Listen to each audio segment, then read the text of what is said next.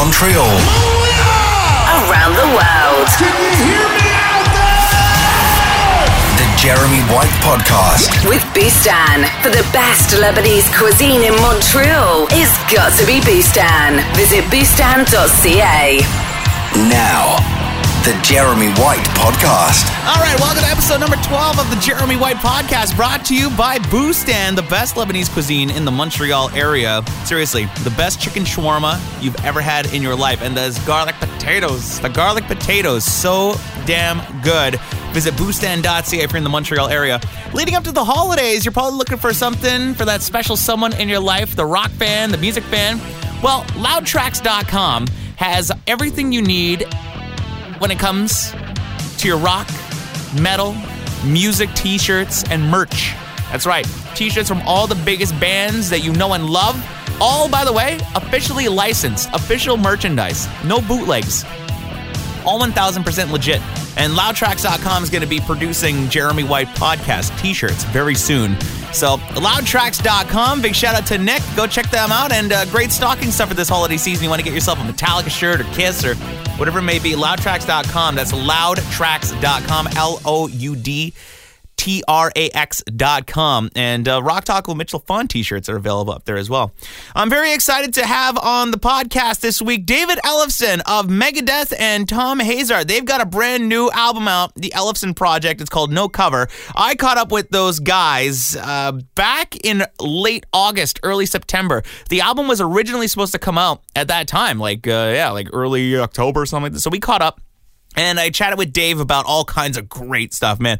We talked to him about working with Dann Huff, and he tells some cool Mutt Lange stories because Dan was like one of the big session guys, right? Like he played on Shania Twain's "Come On Over" and uh, Whitesnake and '87 and all the all. He's one of the most legendary session guitar players of all time. So uh, talk to Dave about that, and then Tom joins us uh, midway through the conversation. We were having technical difficulties that day. For some reason, my webcam wasn't working properly. So if you watch the actual video interview on my YouTube channel, by the way, go and subscribe if you can. Uh, Jeremy White Show. You just go to youtube.com slash Jeremy White Show and it'll uh, shows up there. But uh yeah for some reason my webcam wasn't working properly and the sound like didn't record it was like you know like early stages of the podcast and i thought i had everything worked out but this is also when i was just trying to figure out how to work zoom like everybody else so uh, it doesn't look all that amazing like the other podcasts, but you know, it's it's the quality of the content. It's uh, it's the conversation that matters, right? So we're going to talk to them. Make sure you pre-order. Actually, no, it's available now. That's the other thing. So in the interview portion, we do say that oh, it's coming out on October something or early November, and they didn't actually have a release date set in stone yet. So any other date that you hear later on in the show, it's incorrect because the album is now out. It came out on November 20th. It's called No Cover. David Ellefson. That's right, Ellefson. And they do all kinds of really great covers on this album. We talked to David about why he chose those songs and all that stuff. I want to give a very special shout out to my mom. Uh, yesterday was her birthday. The whole big 4 5, ladies and gentlemen. That's right. She's going to hate me for revealing that. She was like, I feel like my life is in shambles. No, come on. 45 is not that bad, right? I'm 26 years old. My mom's 45. How cool is that, right? Like, how many people can say that, you know, they've partied and hung out and stuff with their mom and she just hangs out like she's one of the boys or one of the girls, right? Because, you know, she's not old. So stop thinking you're old if you're 45. You're not old. You might feel it. Pop in a leave. You'll be okay. So shout out to my mom. She's also the reason I probably do this podcast because she's the one that introduced me to all the music that I love. Growing up, listening to uh, you know ACDC and Van Halen and Def Leppard and uh, hearing all the she she she also really like all like the dance music, right? So the CeCe Peniston and the Technotronic and uh, pump up the jam, pump it up, like all that. So that's really where my love of music stems from. So uh, my mom is the reason I'm here in a lot more ways than one. So, Konorunqua está. I love you. Uh, yes. So, uh, last Thursday, I posted something pretty personal on my uh, social medias. If you follow me on Instagram, Jeremy White MTL, or on Twitter, Jeremy White MTL, I posted this uh, photo of my grandmother, my dudama, Grace. And, um, well, first of all, Thursday was stage four panc. It was World Pancreatic Cancer Day, and my dudama is suffering from stage four pancreatic cancer. Um, you know, she she's a born and raised Mohawk from Kahnawake, first language speaker, overall badass. She grew up on a farm with literally nothing. Like the definition of no pot to piss in, that was her and her seven siblings and her family. Growing up on the farm, they had nothing, and it, it's a real proper, you know, rags to riches, success, you know, living the dream kind of story of how she got to where she is and everything. And uh, I'm actually going to be doing an interview with her very soon just to talk about her life story because I still have that ability to talk to her and really, really get to know her and to have that documented. Not a lot of people do that. And I have the resources to do, you know, I got my cameras, I got my mics and everything. Uh, so I want to do that. And so I just want to talk to you about this for a second because we lost my mom Betty to what was essentially terminal cancer about two and a half years ago. No, no, it's less than that. It's maybe like, yeah, almost, you know, like two years now and uh, she was extremely stubborn. She didn't think that cancer would ever affect her. That I'm fine. You know, I'm going to drink my wine and eat my steak, and I'll be good. And uh, she was one of those cases where she just didn't want to even bother going get checked because she was afraid of the news. Worst obviously happened. She had um, basically what was terminal cancer at that point. She went through so many different surgeries. They gutted her like a fish trying to save her, and it just got to the point where it was there was no going back. And we ended up losing my uncle Brandon this year to colorectal cancer. We buried him in uh, you know late July through this pandemic, which is awful. Um, he, towards the end of his life, really fought for bringing awareness to early detection. And you know, colorectal cancer in men really is a silent assassin. It doesn't pop up until you start having some symptoms and then boom and if you don't get checked well then you're never really going to know right you might have early symptoms and you don't know and uh, then it's too late and in a lot of the cases, colorectal cancer is treatable. So, towards the end of his life, he really fought for early detection and bring awareness to it. So, guys and gals, you know, listening, don't be afraid to go get checked. And that's exactly what my Duda Ma did. Um, you know, through this pandemic, you see all the stories out there saying, "Oh, millions of people have gone undiagnosed with cancer because of pandemic, and uh, you know, cancer units being shut down and everything." That's legitimately the case. Uh, you know, in in this situation. Um, uh, so basically, just to give you the gist, um, you know, she's been feeling off for the last little while, and you know, she'd sp- speak to the doctor about it. And the usual response was, "Here, take this pill. It's probably just indigestion. Oh, you got heartburn, whatever." They put her on another medication, but not actually sending her for deeper analysis or you know, like proper scans. And that doctor recently retired, so she was left with a new family doctor here in our town, and she didn't feel all that confident because that doctor basically had you know the, the same kind of approach. So I took her to my private doctor, and she immediately sent her for a scan. Now, what I'm trying to say is cancer doesn't magically appear. Like, it, it takes time and develops over a period. So, you know, if it's caught early in most cases, it can be treated. But unfortunately, the results of the scan just weren't what we ho- were hoping for. And so she's got stage four pancreatic cancer, and it's also spread to her liver, which is just so unfortunate. It, it sucks. You know, I mean, we know what, we know what we're in for. We know what's ahead. But she's in great spirits. You know, she's kind of accepted it. You know, she's living her life like everything's cool.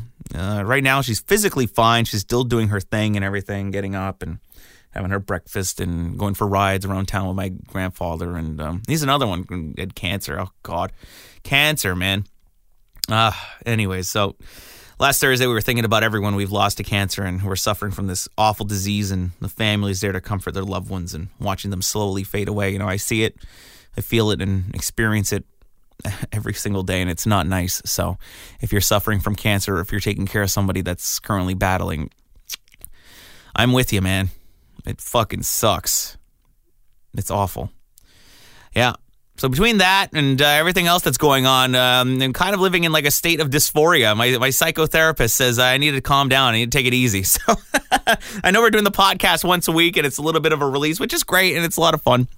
So that's a little bit of a, like I said, it's a nice escape to kind of get away from reality for a little bit, you know, once a week and just talk to you guys about whatever's going on in the life and uh, times of rock and roll and what's happening with these bands. Have you checked out Wolfgang Van Halen's new music yet, by the way? Mitch LaFon and I, we talked about that last week on the show and uh, we had a really nice conversation.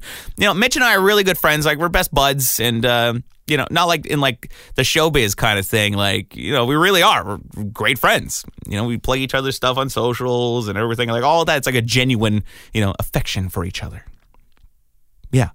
So he was on the show and we were talking about all things Van Halen and everything. So if you missed that last week on the show, I also got the Zoom video of that on demand on my YouTube channel. So go subscribe. I just passed 500 subscribers. And by the way, in case you're wondering, the only way to make money on YouTube is if you have a thousand subscribers. Then you can then monetize your YouTube account. But until then, I'm not making diddly squat on this thing. So if you can and you're listening to this, go and subscribe to my YouTube channel. It's super simple. YouTube.com slash Jeremy White Show. And actually in the link in my bio, there's the link tree how you can listen to the podcast, and it gives you the options for iHeartRadio, Spotify, Apple, YouTube. You click on that link tree in my bio on Twitter or Instagram, click it, and then you select YouTube, and it brings you right to my channel. And then you just have to push subscribe. So go and do that. All right. Let's get right over to David Ellefson. We're talking about the new album, No Cover. Uh, and it's great. I mean, the album's fantastic. It came out on Friday. No cover. Ellefson. The artwork is awesome. Nice homage to On Through the Night with Def Leppard and it was a great conversation. So check that out. All right, we'll be back right after these words. The Jeremy White Podcast. The Jeremy White Podcast. Podcast. All right, welcome back to the show. Make sure you go follow me on Instagram and Twitter, Jeremy White MTL, and subscribe on my YouTube channel to see the video version of this interview we got with David Ellefson of Megadeth. Chad, his brand new album called No Cover. It's available now. It came out on November 20th. There's also some great VIP limited edition like bundles you can buy to get the music on a website, so go check that out. The album was supposed to come out originally in October, which you'll hear us mention in the interview, but totally disregard that, okay? The album is out now. All right, came out on November 20th, so it's available. All right, let's get right over to it. David Ellefson of Megadeth. New album is called No Cover. Uh, does it have a release date yet? October 2nd is what we are aiming at. Um, and of course, now we've got you know some international releases, Japan. You know, we're working out Europe and everything too. So, uh, you know, in this world we live in, you know, it all everything kind of hopefully it all comes together and works out on the same date. But you know, everybody wants to release before the next guy. So we've right. set October second is the date for us. Well, that's it. I mean, uh, October second is a good day. So yeah, know. yeah.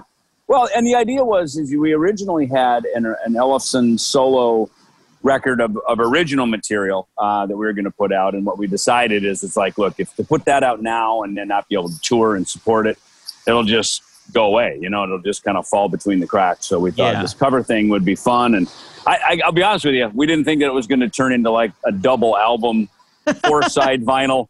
Yeah, it turned out to be a lot more, but it's great. I mean, we ended up, all of a sudden you start digging into your record collection. You're like, hey, what about this one? Hey, what about that one? You know, right. so no, it all worked out. That makes total sense. So the um so this one's going to be all cover. So I like by the so first of all, I like the title of the album, No Cover. Is that uh, kind of like an homage like as if like I'm going to a bar or something and totally. no cover charge? It's exactly what, especially in this day and age. Hey, no cover, come on in, you know. We're just right. glad to be open. Come on in. Yeah. well, that's the thing, you know, through this pandemic, it's like uh, all, all the bars and stuff for a lot of bands would usually kind of start out at, or, you know, yeah. they're slowly declining and they start playing at again it's, it's exactly that's exactly it. We, we need to see we, if we, any of them are still around once this whole thing is done. Whew, I know a lot of places, you know, they say they're not going to be able to keep their doors open, you know. So yeah, I mean, look for us, we at least need to keep it as fan friendly as we can, you know. So because because we're all in it together, you know. None of us can go away. We all gotta we all gotta you know, all boats rise, as they say, you know? Well, that's it. So with this album, how did you come up with the track listing? Are you going back to like your teen years when you were first getting into bands and you first started playing? You're like, these are the songs that got me into music. I want to record them, do my own versions. It's exactly what it is. And I mean, you know, I, I had just come home from Nashville. So this was early June.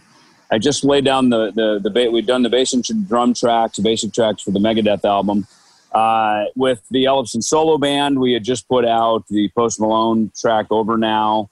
We had a song called "Simple Truth" that we had put out in April, and you know we were aiming towards again this uh, this Ellefson uh, record that would be these original songs. So we, you know, our, our we're we're pretty deep in recording and writing and everything.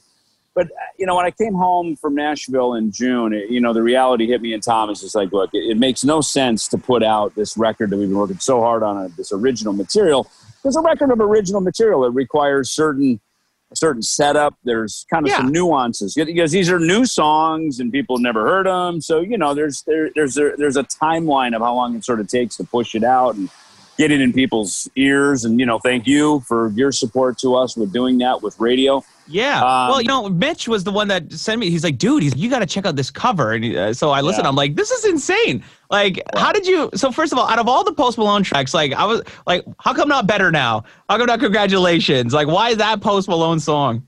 I think Over Now spoke to Tom's life. I think it spoke to his. It's good for his. Uh, I think it's good for his romantic aptitude. You know, so I think it worked for him. You know, it's funny because you brought it up to me last year. We were on tour, and you know, of course, Post Malone's big in my house. My wife, my daughter listen to it, and um, so Are you and- super and familiar with him, or do you I, I do you am. know the no, I, discography? I am. I Yeah. am. I, I am. You know, in fact, Tom called me. It was earlier last year in um, 2019. That's what he said to us, dude, there's this guy, man. He's on the charts. He's got like more songs on the chart at one time than the Beatles did. He's Yeah. got more number ones, you know, all this stuff. And, and, and, and, and he's, dude, he's got, he's got a Megadeth tattoo on his elbow. And I'm like, wow, really? No kidding. So that, that's what kind of got me into it. And, and, you know, I got to be honest with you, my kids keep my ear hip. You know, my son's into like really old, like classic rock stuff uh, which I love because as a Right. dude, we get we get dude rock time, you know. And my daughter, of course, she's into like kind of more hipper, uh, like what's happening today kind of music. So I, I get both sides of the of the of the you know the spectrum there. And of course, post the first thing I noticed when I really started to get into it is that he's just got a great sound, you know, and and and a leader of a of a sound. And I and I always Yeah. say, man, as an artist, if you can create a sound that is probably the hardest thing to really create because it, it defines you. It defines you not only now but forever. Yes. Um, whether it's Kenny G, Post Malone, Megadeth, Iron Maiden, whoever. As soon as you hear it, you go, "Oh my God, that's them." That that Yeah. is. It sounds so easy, but it, it it's it's a really challenging thing to do. And Post has that. So, Yeah. and I like and I like his. It's Like I said, it's kind of like a modern day Barry White, you know, um, but dropping a lot of f bombs, you know. yeah, totally. And smoking a lot more weed and Yeah, but but he's got this soothing, calming sound, and and which is very, especially for I think probably a millennial generation, which is all kind of TikTok and point and click, and this very kind of short attention span, sort of you know lifestyle that that that they have. I found post music to be very calming, you know, in that Yeah. in that in that age group, and it, it I don't know, it appealed to me. I liked it. Yeah, I mean, if you listen to songs like "Congratulations" and then you listen to "Better Now," or you know, Yeah. right now one of the biggest songs that we play on a radio station is "Circles." And the crazy thing is that you know, from the fans that know him from you know the hip hop kind of stuff, and then all of a sudden, he's got you could play that song just on acoustic guitar. Run Right, away while we're running circle. Like it could be like a campfire song. Yes, exactly. And, and you know, again, obviously to collaborate with Ozzy, look, he's, he's a rocker, you know, and now Yeah. we've gotten to know Tom and I have become, you know, friends with Post and with his dad. Um, and his dad is my age, so got got Post into you know all the metals, the Metallica and Pantera, and Megadeth, and all this stuff. You know, and and Post is you know he's a good guitar player. He's got real chops. He, Well, he know, did that live stream on YouTube not too long ago where they just Yeah. covered total Nirvana, and I'm like, holy Yeah, shit! Like right, this guy's right. amazing. I love that. I love that. You know, and I love the, the diversity. You know, it's funny in this day and age, it's, and especially I think in that age group and, and what everything that's going on around it um, in, in, in the music business, is it's hard to just really kind of stay in one path. And the fact that Post is, is he pivots very quickly. He, he's able to say, I'm into this, I'm into Nirvana, I'm into this, I'm into metal and and his fans will follow that. You know, I, Yeah. the genre and the generation I grew up in, they would not support that. You know, it's like if you said you were anything but metal, it's like you were crucified at the stake. You know, Yeah. so Well, I- it's funny I- I- 'cause I, like it. I was just on Twitter literally yesterday and I, I posted this tweet and I said, What if I told you that you're allowed to like more than one genre of music and you don't have to be a prick to people that are? No way, really? Oh, Yeah. no. I, yeah. I put that up there and people are like, I totally agree. You know, I can go from ABBA to Zappa and I like it all. yeah. You know, you're Oh, allowed. and, and even and in, uh, in of course my generation growing up, you know, you know, this, these some fans made this decision, but to Megadeth or Metallica, it's like why not both? I have both in my record Yeah. collection, and I'm in one of the bands. You know, so it's so it's I know it is. A lot of times people would ask, they go, you know, what what is the one record we wouldn't expect you to listen to? You know, and it and you know it could be anything from a you know, a Christian record to a hip hop record to a country record, you know, to all kinds of stuff. You know, I listen to like the Garth Brooks channel sometimes on Sirius Radio. I've been driving back and forth to California a bit over the oh, summer. great catalog. And Yeah, and and and really, I mean, it, it's it's it, it's funny in Phoenix where I live. You know, there's a couple of really big tastemaker country stations, and in the late '90s, Megadeth started going down to Nashville to make some records, and so Yeah. that was the beginning of the whole Alan Jackson, Garth Brooks, Shania Twain, that Yeah. whole forward-thinking country thing, and. Uh, our producer Dann Huff. Well, I uh, wanted to ask you about that. Work- records. You know? I wanted to ask you about working with Dann Huff on Risk because Yeah. that guy played on Shania Twain's "Come On Over," and it's Yeah. the biggest selling album from a, a female artist of all time, and the guitar licks that Mm-hmm. he's playing on there. But also, he was one of the biggest session guys ever from the from Totally. stuff in the Yeah. '80s and playing with Giant. You know, what was it like going from being in Megadeth and writing these Megadeth songs to going into the Mm-hmm. Studio and working with somebody like Dann Huff, who comes from a session background where he basically plays everything. Does that open up Right. the gates to just instant creativity? Oh, for sure. I mean, the first so we did two records with him. We did Cryptic Writings when we cut that that record in '96, Right. and and then we did the Risk album, which which was kind of about half written in the studio. Uh, we did that in 1999, and and I think with the Cryptic Writings record, because we went into it with a full arsenal of songs. You know, we had 16 songs written. We narrowed it down to the 11 for the record, another bonus track or two. So we really had the material done when we got there. So I, I in my opinion, that record probably processed better in the in during the, the the recording process. But there's one song on there, the Disintegrators. Like we were playing it over at the rehearsal hall before we went to the studio, and Dan was laughing his head off. He couldn't stop laughing. He goes, "Oh my God, man, y'all, that man, dang y'all, that, that that's a one hell of a guitar rick right there." And we were like, "You realize that's going on the record?" He's like, "Oh no way, man!" You know, and Dan's so sweet with his southern accent. Yeah. And, and but you know, so it was fun that because we looked up to him obviously as this amazing guitar player, and right. um, the fact that he was looking at us, going, "Man, you guys are, you know, you guys are freaking amazing." And and and it was it was a time because you know metal wasn't recording in Nashville at that time, so it was No. a moment where. I think we earned the respect of Nashville, you know, and they welcomed us in. The fact that we're working with Dann Huff, they immediately went, look, if Dan's working with this band, this band Megadeth, you know, Yeah. this, these, these thrashers, you know, if These rock he's and roll working- folk.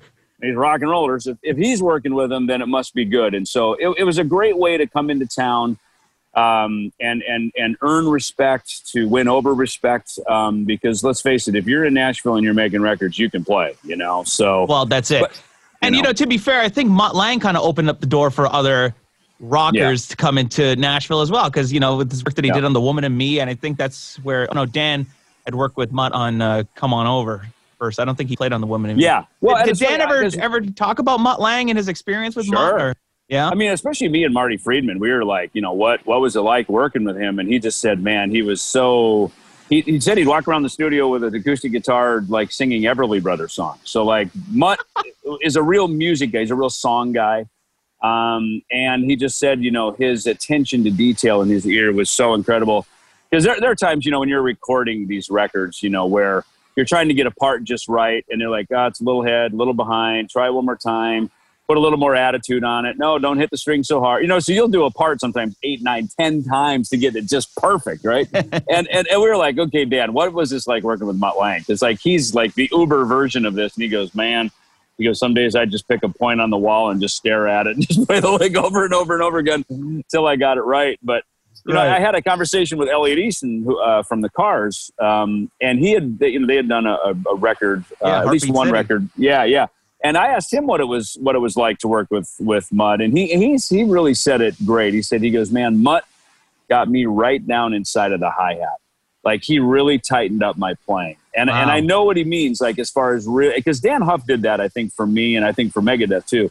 He got us really playing behind the beat, got our real attention to groove. You know, because Dan would tell these stories about how he'd been asked to join Whitesnake, but he he passed it up because he was already making a great living making records, and he didn't really want to be on the road. That's why Giant went away, his band Giant that he had, right. because he didn't really he didn't really want to. He, just said he goes, man, I just knew being a rock star wasn't for me. You know, I, I grew up in my bedroom playing guitar, listening to the snare drum, and he just said, man, I knew I was a, I was a studio guy. You know, that was my calling in life. So yeah. you know, God bless him that he that he was decisive and he knew his path in life. And it worked out. I mean, at the end of the day, jeez, dude's a Yeah. freaking legend. I'd You know? say, right? Yeah. hey, I would just say. noticed Tom uh, Tom joined. I'm gonna let him in here. Hold on a second. Yeah, there you go. There you go. It just popped up on my screen. I wonder if he was able to hear us the whole time or not. He's just sitting there in the queue. And Sitting in don't the queue. Let's bring him There in, see what he's doing. Tom, you there? He was Oh, just it's- calling me. I don't know if he's. Yeah, connecting to audio. It says. Is that what it says? Yeah. You know, there's always technical challenges here. Yeah.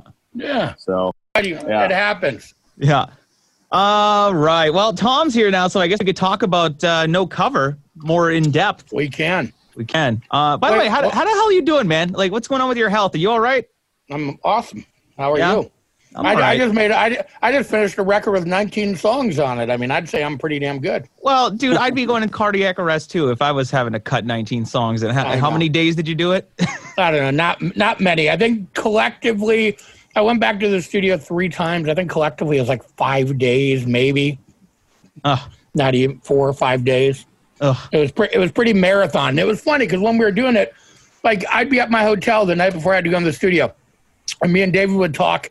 Be like, "Oh my God!" David would come and go, "We should do this song." Then An- Andy would map it out. And the next day, I'd be tracking vocals for it. So it was a pretty whirlwind experience for sure. Yeah, that's a lot of fast turnaround. How long did it take for the entire record, like from start to finish? Because Dave, you were saying that you know you kind of had the idea of this and then that, and then Yeah. it turned into this covers album. You know, Well, the con- the conversation that Tom and I had, I had just gotten home from Nashville. There, that was early June, and then we just we we, we just started the conversation, and, and and it was like you know let's do some covers, and and we I don't know I think we probably came up with a half a dozen of them pretty quickly, um, but you know we we we didn't go for like you know let's just kind of do Judas Priest breaking the law and Kiss Cold Gin and you know what I call the bar standards, right? Which we've all played a million times, and they're awesome songs. yeah, But we wanted this record to have depth. We wanted it to reflect me and Tom's upbringing and the music and the songs that that we were raised on. And as we started calling in our friends like Doro, of course, we got her to sing on Sheer Heart Attack as well as Love Me Like a Reptile by Motorhead. And she was good friends with Lemmy. And so she loved that we weren't doing, you know, just Ace of Spades or probably one of the more typical Motorhead songs. We were going for a deep album cut. And me and my friend Greg Handevidt, who I grew up with in high school, we used to play that song in our in our you know teenage bands back in Minnesota. So I called him and said, "Hey, do you want to sing and play on a song with Doro and Tom on a Motorhead track? You know, revisit something from our, when we were 15." And uh, so you know, a lot of this was first of all, it was about great songs. It was equally as much about great friendships with everybody who participated on this thing, and you know, getting some new guys in like Brandon from Crobot. And, um, you know, collaborating with some of those people. But Jason McMaster, who's been a longtime friend with Tom, a big Megadeth fan, and um, Charlie Benante, Dave McClain. Of course, we got Dirk Verbeuren, who currently is in Megadeth. Right. Uh, with me to play on some stuff, so it's really and Bumblefoot is just—I mean, Bu- Yeah. Bumblefoot is just—he's a, he's a jukebox. You put a quarter in the guy and you just Oh let yeah, him go. you it's know? like, hey, Ron's play, incredible. play, play this. I mean, he he is. He's he's ridiculous. Like I've literally done that with him. I've just sat and been like, okay, play this, and they go, and he does. The guy goes, uh, that was the last concert I saw before the whole lockdown, Sons of Apollo in Montreal, and it was just Oh, nice. awesome. crazy. Yeah. Well, well, but, but yeah, though, so the funny thing to what we were just talking about is, you know, it's just a couple of these covers. Originally, we had the conversation of, you know, just recording some covers for fun to kind of use as Japanese B sides and kind of just have some extra stuff in the tank, you know. And like some of this, like the Billy Idol song, that conversation started last year when we were on tour in Italy. I literally remember me, Andy, and Paolo, our drummer, sitting in front of our hotel in Italy going, man, we should do a Billy Idol song. And then we were going through the list, White Wedding, whatever. And then we ended up doing Rebel Yell. So, you know, some of the initial conversation went back. And then, yeah, sometime in June, me and David got on the call and, I'm, and, and we were kind of figuring out our plans with the pandemic and sort of mapping out our next year with what we're doing in Megadeth. And we had a bunch of touring this year that, you know, Australia, Japan, and Europe, and some US stuff that all get kind of, but so we were kind of, you know, recalibrating our plan and, and, and we were both kind of, God, let's just do a cover record. Yeah, that was in the middle of June and now September 1st is completely done, mastered in manufacturing. So yeah, like two and a half months, I think, start to finish. That's not bad. And I mean, you know, the fact that with the whole lockdown, everybody's out there doing covers online, everybody's doing the, the isolation jams, the fact that you're turning it into an actual album, I think it's kind of smart business wise. Oh, we, we just wanted to take it to the next level, and we didn't want it to be just another quarantine jam. And again, I mean, look, if you think about the the time frame, me and David talk about this all the time. Like, imagine trying to make a record of this caliber 20 years ago with the the quality. And I mean, literally, there's 30 guests on this thing: Al Jourgensen from Ministry, Charlie Benante, Frank and Troy from Tesla, Mark Slaughter, Jacob Bunton, who sings for Mick Mars and his solo band now. I mean, Russ Parrish from Steel Panther, Doro, Dirk, uh, Dave McClain. I, I mean, there's so many amazing guests on this record, and and just the how we recorded. I mean, again, like 20 years ago, it cost us two million dollars to make this record. You know, Right. It's our, our heavy metal, we are the world without the $2 million. right? Well, that's it. You know, weren't you guys doing like a crowdfunding thing for the album too? Is that still going on, or It, it is. It ends in three days. We have an Indiegogo up with. You know, we have a couple cool experiences. We have one that's called Roadie for a Day, where they can come and hang out with me and David at a show. Um, and a lot of it's just like there's some pre-orders. You can pre-order the record. There's a couple special perks. Cool little sinister guitar picks made us some cool picks. You know, Nice. with kind of some of the uh, yeah. So yeah, we have an Indiegogo, and we're over halfway to our goal. And you know, we've raised like uh, again a, a pretty good chunk and done a bunch of pre-orders. And yeah, it ends in three days. You can find that on uh, on, on David's page. If you look at David's Facebook, I mean, there's Yeah, a bunch of links there. to it and stuff. Yeah. Well, let me ask you this: you know, you're doing the crowdfunding thing. So, how do you go about getting these artists to jump on the tracks with you? Like, do you have to go and pay like Russ from uh, Steel Panther and say, "Hey, here's a here. What's your session rate? Come and hop on this album with us." Or is You it know- like a buddy thing? It's like a pro bono Yeah, kind of. it- We're, we're it- friends. It was It- a bro it- it- thing. it is. Yeah, it, it, it was a bro thing, and you know, and it's funny. There, you know, there's certain people, and and no one here is obviously here to take advantage of anything. You know, a couple people did ask. We said, look, we got a lot of heavy lifting because we got some manufacturing costs and promo and stuff. I said, look, if if they're actually ever Oh, the profit, real- I'm glad to I'm glad to share the wealth with you. But it really, Yeah, like you see with the with the Indiegogo, it's very DIY. I mean, we we are approaching Yeah. this not as Yeah. like a bunch of famous rock stars walking Yeah. around to you know Warner Brothers with a big you know big fat check, but this is just a real DIY thing. Yeah. Um, and everybody everything's closed down, so it really it really is a, a, just a goodwill and a good friend thing. And quite honestly, everybody was so gracious to just just wanted to just play on something, you know, to Yeah. just go do something because everybody's at home and their tours are canceled and. You know, it's better any day. I think we can have our guitars in our hands and be playing and singing is is better than not. Yeah. Yeah. Well, and the other killer that people don't really think of on a record like this, we have to license all of these songs. I mean, it, Right. it's, it's, it's all uh, basically a five-figure endeavor just to license all these songs. So again, it's not a big. Yeah, look, some of the guys we paid their engineers a little bit to track it, but again, it was really just us kind of hitting up our friends and going, "Dude, do you want to play on this?" And it was really just a fun, cool. Nobody was really about money. We didn't really do it for money. I mean, again, it's like. You know, it'd be a miracle if we even make back what we spent, you know, between the manufacturing and everything else, you know? No, totally. I mean, that totally makes sense to me. So, hey, that's awesome. So these songs, you know, talking about licensing the songs, uh, is that a, was that a big process? Like, did you have to, or was it? No, there's actually a company called Easy Song Licensing that are amazing that I use. I used to do it all originally just through the Harry Fox agency directly. And then I had one that I couldn't get through there. So I discovered this great company called Easy Song Licensing, mm. giving away a trade secret. And, and yeah, look, I mean, it was a delight. It was super easy. They kind of do all the heavy lifting and yeah, it was great. And, and then they actually have people you can call. I literally, there's been a couple times during this process where I called them and they explained certain licensing things to me and certain rights things. And yeah, they're a great con- So no, it really was, you know, thanks to them, it was really, it's really an easy turnkey process. It's just expensive. You know what I mean? Like every song is average, you know, three to seven hundred dollars per song, and there's 19 songs on the record. So do the math. You know. Well, that's it. Hey, uh, just to go back to the little Mutt Lange conversation we had, Dave. You know, Yeah. you guys ended up covering "Wasted" by Def Leppard. Why not a Right. Pyromania song? Why not a Hysteria song? You know, it's interesting. So first of all, I, I when I was living in Minnesota and my band, um, and my friend Greg Handevidt, who's on the Motorhead track with me, um, with us, he that our drummer walked in the door. There was there were several records right around that time: "Heaven and Hell" by Black Sabbath, uh, Scorpions' "Love Drive," and that Def Leppard record. Walked in the door of the rehearsal room, and our drummer was so excited because he said, "He goes, dude, these guys are like teenagers. In fact, I think Rick Allen, the drummer, is only 16." And and I got to be honest with you, that record made everything that I then was able to do in my professional career seem like it was within reach of me because they were really young. They made this great metal record.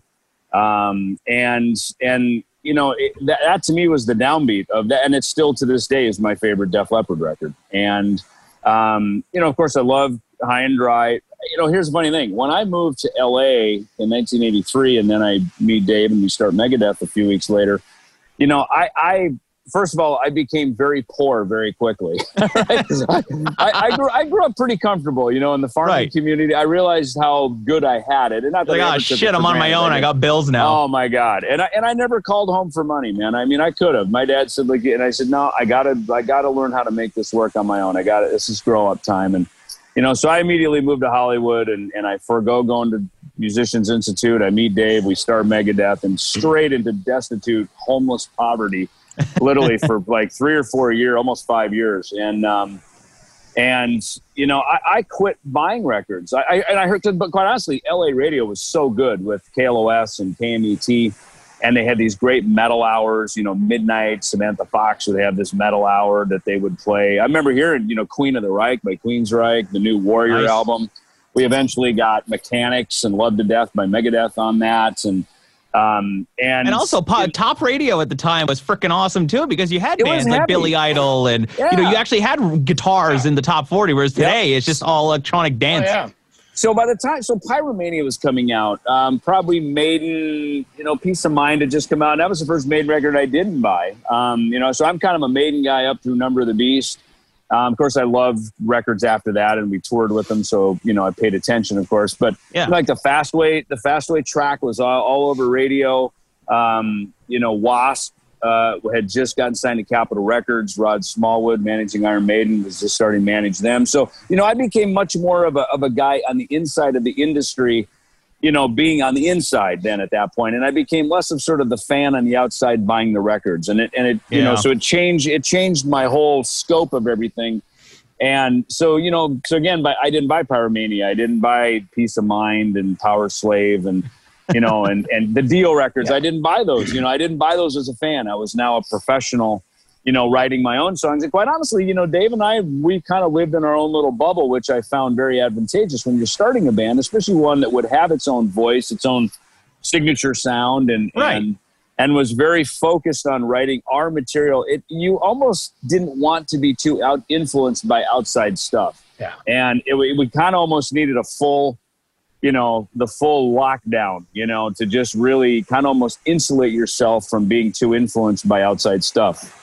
I mean, that makes total sense to me. At the end of the day, you didn't want a Megadeth uh, record to sound like a photograph or something. You- exactly. at, at the Yep. time, you know, I was just talking to Steve Stevens about this. He was my guest last week, and he was saying that how I said to him how every record today basically sounds the same. Everyone's using the same plugins. Everyone's using the Yeah. same guitar, uh, guitar virtual amps, the same drum plugins. Whereas, you know, back in the day, everybody had to kind of find, and he said it best, you had to find your voice through your instrument. So whether that was your snare drum sounding like a cannonball, or it sounded Yeah. like a phone book getting a wet phone book getting hit with a drumstick, or Right, you know right. your guitar sounding super processed with different effects. It's like you needed you needed to create a sonic image where people heard, and then they went. Well, and here and here's an, that's here's an interesting take on that. You know, we made a couple of Megadeth records with Johnny K, and I'm a big fan of his production work, especially stuff that he did with Disturbed, and then he went on and did some stuff with Staind and Pop Evil, of course. But you know, he and I were talking about that, about where he began, and he and he said he goes, look, I just had my Soundcraft mixer, I was making records on my little whatever 16 track, 16 channel board in my basement in Chicago. He became friends with the Disturbed guys, so they hired him to make the first couple Disturbed records. And um, you know, he said he goes. The problem with a lot of the modern day guys is they're basically computer guys who make records in their computers. Yeah, He goes, my, my my generation, which of course I would be of that as well, because I bought and owned PA systems and learned how to mix and everything. You know, we really had. It was always about the, the music and the and the gear was outside the box. So Yeah. it's a, it's a it's a very different approach, and and I completely agree with you. The two thousands, in my opinion, 2000s to modern day, a lot of these records, they, especially metal records, they were made very loud. They would just sort of splat the dynamics up against the wall. There just wasn't much left for dynamics. And on this particular record, it's funny you mentioned that because as we started mixing it, the first couple mixes came back, and, and I really wanted to define the Ellefson band sound, number one, Hmm. because we we were already starting to develop it with Over Now and Simple Truth and Yeah. Um, you know, and so it's this big, year we big production. It sounds incredible. is. It, it, it is big production, and we want real breath to the drums. We want real, and these are real drummers. These are some of the best drummers in the rock and metal genre playing on this no cover record. And and I don't want to just make everything sound generic, lock it to the grid, and splat it against the wall. Yeah. I want Dave Lombardo to breathe. I want Charlie Benante's the dynamics of how he plays so well with himself inside the kit. I want you to hear that. You know that um, because there's a, there's a dynamic there, and, and I don't want that to get lost. And I think it really, you know, our, our friends from Dead by Wednesday brought in the track, the Krokus song "Eat the Rich," and that was the one song that we had to work a little bit with to make sure that it fit in with the dynamic. And I had a conversation with them about it, and they immediately got it. They said, "Listen, we're not drop tuning this stuff. We're not trying to out metal the next guy." I Yeah. said, "This we're, we're, Yeah. we're, this is a record that is staying very true to the original compositions Yeah. because a lot of these guys." Randy Bachman, Brian May, these guys are buddies of mine. Like I know them, I've performed with them, I've become professional friends with them. So when they hear these records, these songs, I don't want them to discount it like, ah, what a bunch of blokes just destroying our songs. Yeah. Of like you know, when Brian May going like, bloody hell, what the Yeah, fuck was Yeah. that, mate? I, I remember. Johnny Rotten. I remember Johnny Rotten said that when we covered when Megadeth covered Anarchy in the UK, and we had Steve Jones playing on it, like a real Sex Pistol playing Yeah. on the track. And I remember Johnny kind of made some comment where he kind of discounted it, and I think it was because we didn't sing the lyric exactly the way he sang. We changed a couple words, and he sort of made some kind of off-color remark. And I remember we were very bummed, like, "Oh man, like Johnny's a freaking hero," you know, and he didn't like it. Like, what's up? And and Right. you know, and and uh, so it's you know it's it's important I think on something like this that that it rocks our world. But it, it look these authors and because people have covered our songs, they've covered Yep. Megadeth songs, and we watch a lot of people do playthroughs of Simple Truth, and you know you, you sit back as as the composer and the author of these songs, and you and you watch people play them, and you and, and for me, what I first go to is okay, you played the notes right, that's fine, but did you really grasp the the narrative of of what it is did you really get inside the song because that's a whole other level of really understanding the Yeah. heart center of of, Yeah. of a track you know and i think that's what we tried to do with over now is it wasn't just oh let's just put some metal guitars on it and we'll just yeah, let's we'll- metal we'll- the fucker yeah, up. you yeah know? yeah we were I hate guys that are like about that, by the way. Like the like the super like you know, like straightforward, just metal, metal. Oh, you listen to Shy Trade? Oh, it's fucking gay, bro. Like what's wrong with you? You know, like I the super broy bro kind of. I refer to them as bro metal guys because they're just so stuck up, like stuck in their ways. Anything outside of metal, it's just wrong. You can't do that. Yeah. You know. Yeah. yeah so i think on this whole record we really paid attention to that and and and it was very important that the notes be played right um and re- and, and it was fun for me you know to really i kind of i kind of assumed that role um, Thom certainly did on the vocal side and i did on the musical side you know to really make sure we were keeping the Yeah. the real heart center of these songs in, in, in intact Yeah. and we were really in a great sync. Again, you know, the the Dead by Wednesday guys brought in a version of Eat the Rich that was super down tuned and low and modern. We're like, no, did we? Uh, and then now it sounds like Britny Fox. It sounds amazing. It's like just this total ripping '80s metal. Like it's funny now. Now it is one of the more '80s metal traditional sounding songs on the record. It rules. And, and, Yeah. and back to and back to what you're saying about Def Leppard. It's funny because me and David are about ten years apart in age, so I'm a huge Def Leppard fan. But I love all the records. But to me, it was Pyromania and Hysteria. But you know, when we we, we came to let's do a Def Leppard song, of, of course we wanted to pay homage to kind of the new wave of British heavy metal era Def Leppard. That you know they just started playing Wasted kind of semi recently. You know, they Yeah. never really played it or acknowledged it, and it was such a cool heavy song. You look, I was even the cover of the album is a very strong homage to that album and that and that period. And, and again, it's just nothing but love and respect for them as a band. I mean, that me personally as a musician and a singer and just a guy like Def Leppard is one of my favorite bands. I, I, I mean, again, I'm super, you know, and I've worked with Phil and I, I'm friends with some of those guys, and they're all lovely guys. So again, it was, but you know, Wasted just seemed like an obvious choice, man. I said, let's do a Def Leppard song, and David said, let's do Wasted. That's a done. You know, that was You know, much it's, it. it's funny. It's funny having this conversation. I realized Thom started buying records right around the time I stopped You buying started- them. yeah, I did- I- It's funny we can be funny. We can be friends. We're not too bro, you know. Yeah. Yeah, yeah. no, exactly. Uh, I love the fact that you said that you know you wanted to do the arrangements of the original songs justice. Whereas you know I hear some bands do. There's a there's a radio guy that I know, and he always says, you know, oh, if a band's gonna do a cover, well, they should do their own version, and they should make the song their own, as opposed to just doing a full recreation of what the original recording was.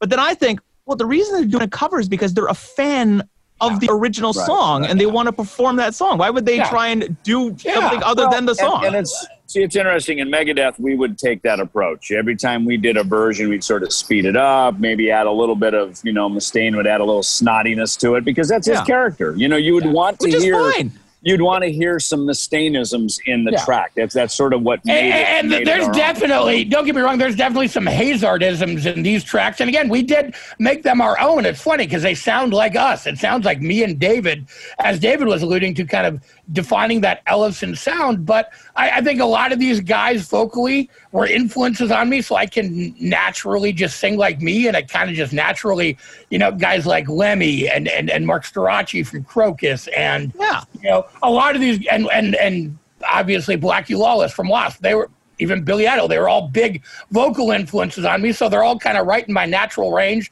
So I just kind of opened my mouth, and it sounds like them, but it's a little heavier, it's a little grittier, it's a little more, a little ballsier and modern, but it's still very, you know, traditional to the original arrangements of the songs and the feel, you know, which was kind of the key. That makes sense. Well, no cover. It's coming out on October 2nd. Ah, we're still playing. We, you know, it's so funny. We actually just ended up doing, getting a bunch of deals to distribute the record around the world. So now they're asking us to push it, but we might push it back a couple weeks. But whatever. Okay. If you pre-order, you're still going to get your pre-orders, but just the retail dates might vary sometime in that month around the world. But we're Okay. we'll make an announcement soon. Uh, yeah, that's kind of yeah. So Cool. So it's going to be on CD. You got cassettes. You got the double gatefold LP, or like Yeah. uh, what kind of packaging? Are we Yeah, we, we you know we actually decided against the cassettes only because it was so long that we'd have to do like three cassettes. But yeah, we have a double vinyl, a double CD.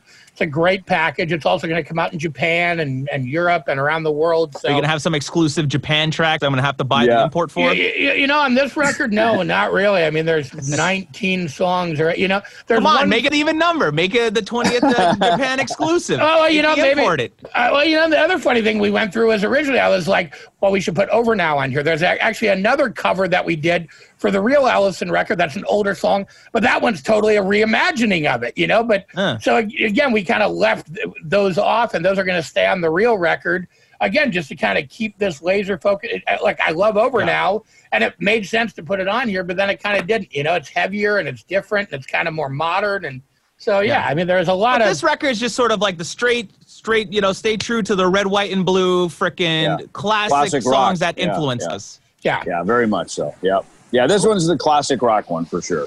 So it's going to be a little appetizer to what the main course is of the the Ellefson project here. Wait, wait, Well the said. Ellefson record is amazing, man. Wait till wait. I mean, this is great, and this is really fun, and I'm excited about it. And David has said to me many times while making no cover that this is one of the most fun records he's ever made, which is such really a huge is. honor to me. You know, but the the real Ellefson record, man. I mean, it's got. I I mean, it's really. I think it's just going to be regarded as just a, a- a really great classic rock metal record. I'm really, really excited about Batman. Amazing. Well, you guys have said it all. We're running out of time, but uh, I can't wait for this to come out. And I'm I'm just stoked. It's gonna be it's gonna be freaking awesome. Good. thank you. Jeremy, thanks for your support, brother. We really appreciate it, man. Thank yeah, you. no problem, guys. Well, uh, you got to pre-order it now. No cover. Ellefson. It's available. Uh, just go to all your social medias and your website. All it's all up there. You can pre-order it on iTunes too, I guess. Um, not yet, not yet. yet? At Not- some point, you'll be able to. But to. the best place to go is like the. We, you got to keep in mind, we we literally just finished the Masters two days ago. Well, that's the other Oh. thing too. That's the other reason we're kind of thinking about maybe pushing it back. Originally, as you know, I had a fucking heart attack in the middle of making this record. I was out of Right. commission for three weeks. You know what I mean? So again, it originally was going to be done earlier, and then just you know again. So we literally we literally finished this record. We finished the mastering two days ago. You know what I mean? Like we literally just got the final masters. So so again, that that whole my little health incident, you know, kind of just set it just set everything back a few weeks. So that's why we're kind of the the other labels and the other territories in Japan and whatnot said, well, Yeah. you know, could we maybe pull this back a couple of weeks? And, and and I was just like, look, I set that October second street date basically when the week we started recording it, obviously some, you know, we weren't going to have 40 guests on it, and I wasn't going to have a cardiac arrest and be and get a pacemaker put in and be in the hospital for a couple of weeks. So, uh, so we're playing with it. The other thing I want to mention, we have three shows next month with Saliva and A Killer's Confession in Houston, Slidell, Louisiana, and San Antonio, Texas. You can find those dates all over and on David's pages and my pages. And so if you want to come see us play some of this stuff live, we'll be playing over now in Simple Truth live for the first time ever, which is exciting. Nice. Yep. That's really So- cool. The deluxe heart attack edition. Exactly. hey, come, come to see if I live through it. It's like a Holy gladiator. shit. Dude, that should be on the posters, man. Right? the Yeah, life the or death show. Like a gladiator arena. I know. I love it. All right, boys. Well, thanks a lot for taking some time to chat, and uh, we'll have to do this again when the uh, next album comes out. Uh, I'm looking forward to it.